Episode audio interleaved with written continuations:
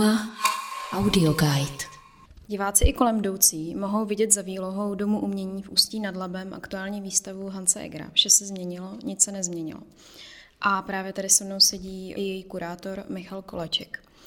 Jaké impulzy vás přivedly přímo k tomu prezentovat právě Hanse Egra v Ústí nad Labem?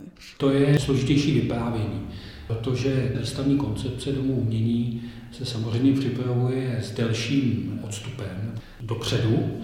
A když jsem oslovil Hanesa Egera s návrhem, aby pro nás pro Ústí nad Labem připravil výstavu, tak ta situace nebyla taková, jaká je teď a nebyla ani taková, jaká byla, když jsme už začali tu výstavu zcela konkrétně připravovat. To znamená, ten důvod původní, proč jsem ho pozval, byl samozřejmě zaprvé spojen s tím, že on žije v regionu, v Jižním Tyrolsku, který má v letčem podobné dějiny jako Sudety a Ústí nad Labem. Má tedy podobnou životní zkušenost. Žije v Itálii, mluví německy, je součástí německé menšiny na severu Itálie. A dějiny se tam přes ty hranice několikrát převalily a ta permanentní existence dvou identit je podobná, tak jako je tomu u nás, tady v severních Čechách. A potom dalším důvodem bylo, že Anne Seger patří k umělcům, kteří se soustředují na participatorní způsoby vyjádření a to byla jedna z výzev připravit tady Domu umění výstavu, která by byla postavená na spolupráci mezi umělcem a diváky a diváci v ní hráli velice aktivní roli do jisté míry vlastně spolutvůrců. Takže to byl ten základní koncept, se kterým jsem ho pozval, ale v průběhu přípravy té výstavy a její realizace se samozřejmě radikálním způsobem změnily podmínky. A ještě s větším důrazem ve chvíli, kdy on pracuje s participatorními aspekty. Takže ta výstava, ten koncept té výstavy se velice intenzivně rozvíjel, vyvíjel.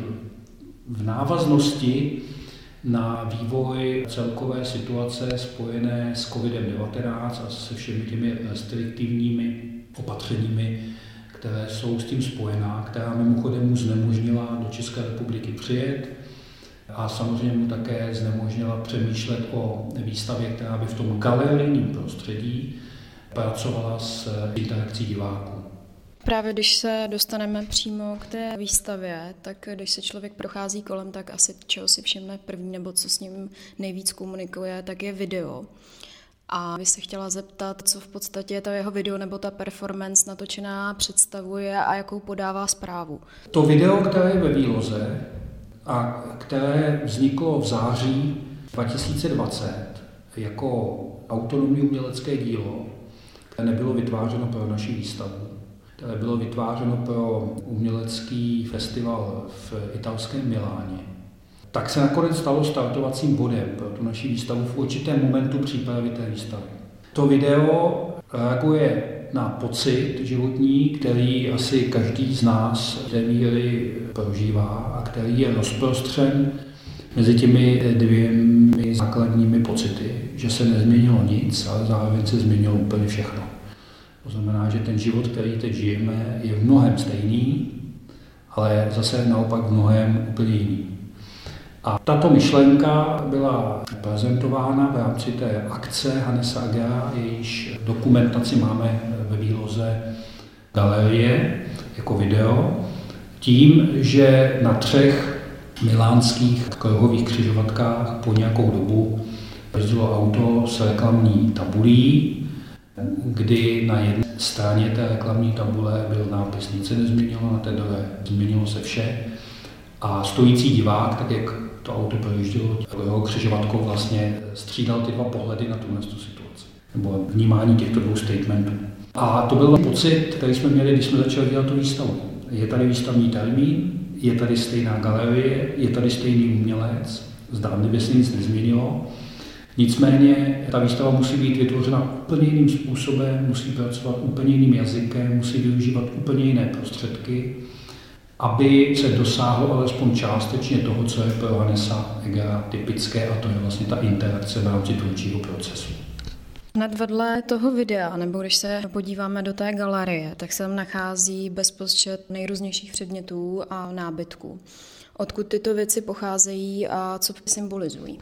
No tady už se dostáváme k té samotné koncepci, která se, jak již bylo řečeno, odvinula od toho staršího díla Hannesa Egera a která je důsledně postavená na participaci, ale v těch podobách, které daná situace umožnila.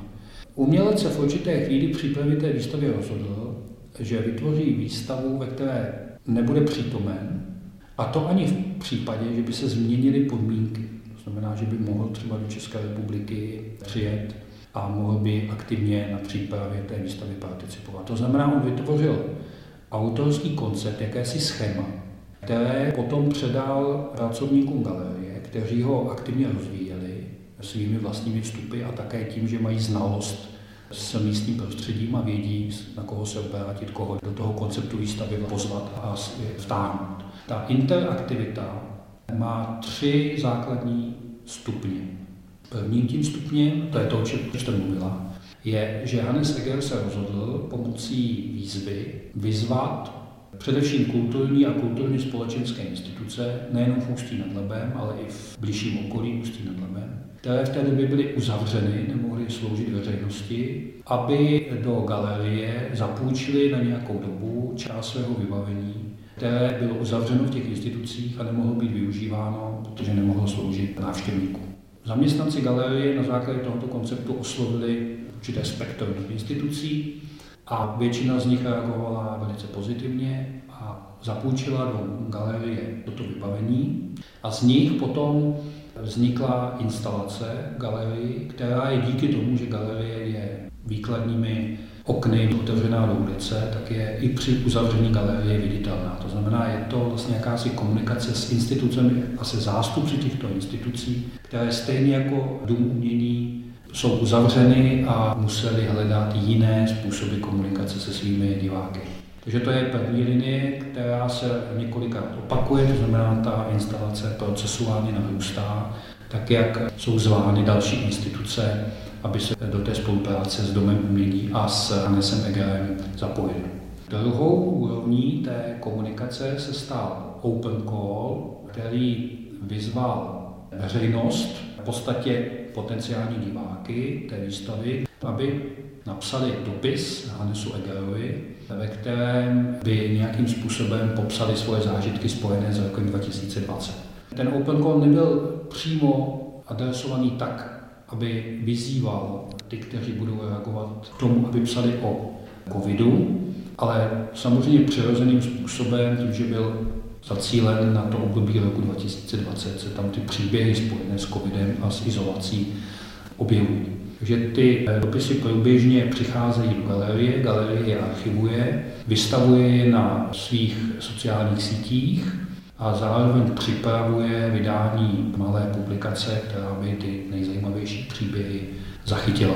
Tyto příběhy vytvořily jakýsi materiál, který v té třetí fázi projektu byl nabídnut umělcům, kteří opět nemohou volně tvořit, opět nemohou volně se pohybovat ve světě umění a také ve veřejném prostoru, eh, tak jak by to bylo, kdybychom nežili v tom pandemickém období. Takže jsme vyzvali umělce, celkem eh, to bude pět umělců, aby dle svého výběru interpretovali ty zaslané dopisy.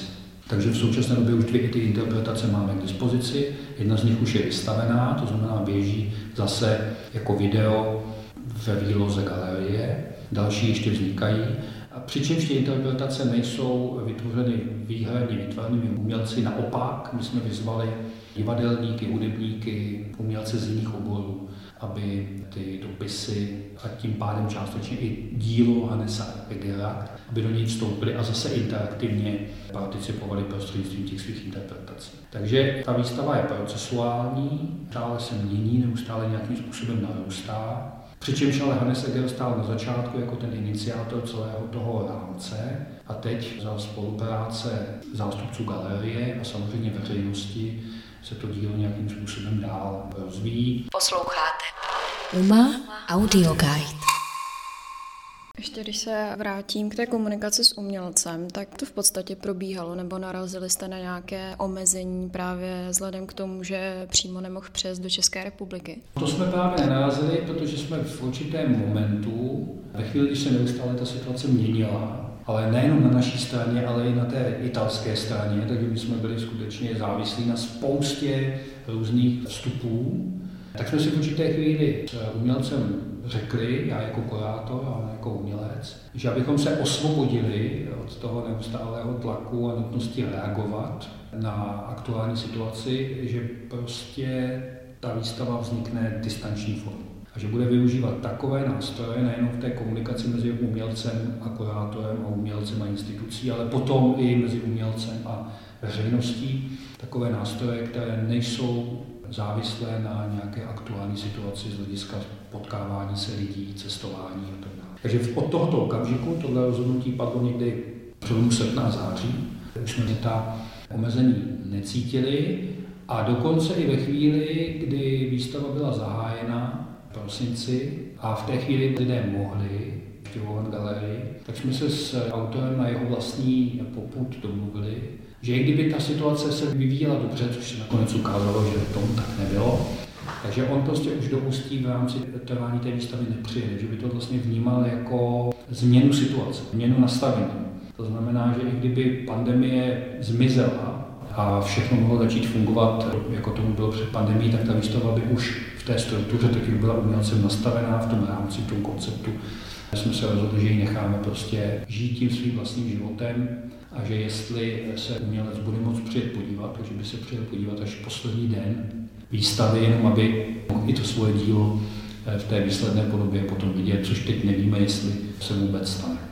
Potom si ještě kladu otázku, když v současnosti to umění máme hlavně virtuálně, tak máte pocit, že to změní přístup k veřejnosti v tom smyslu, že až se všechno rozvolní, že se budou ty návštěvníci vracet do galerie automaticky, anebo spíše budou dávat přednost těm online nějakým programům a virtuálním prohlídkám? Já si myslím, že obojí je správně.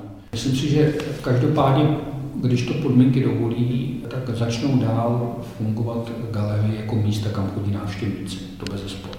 Nicméně, stejně jako ve všech ostatních oblastech života, pandemie přinesla i některá pozitivní zjištění nebo některé pozitivní posuny v tom, že ty možnosti komunikace, a teď se nebavíme přímo třeba o komunikaci mezi divákem a uměleckým dílem, ale bavíme se o doprovodných programech, bavíme se o celém tom konglomerátu aktivit, které instituce umělecké vykonávají.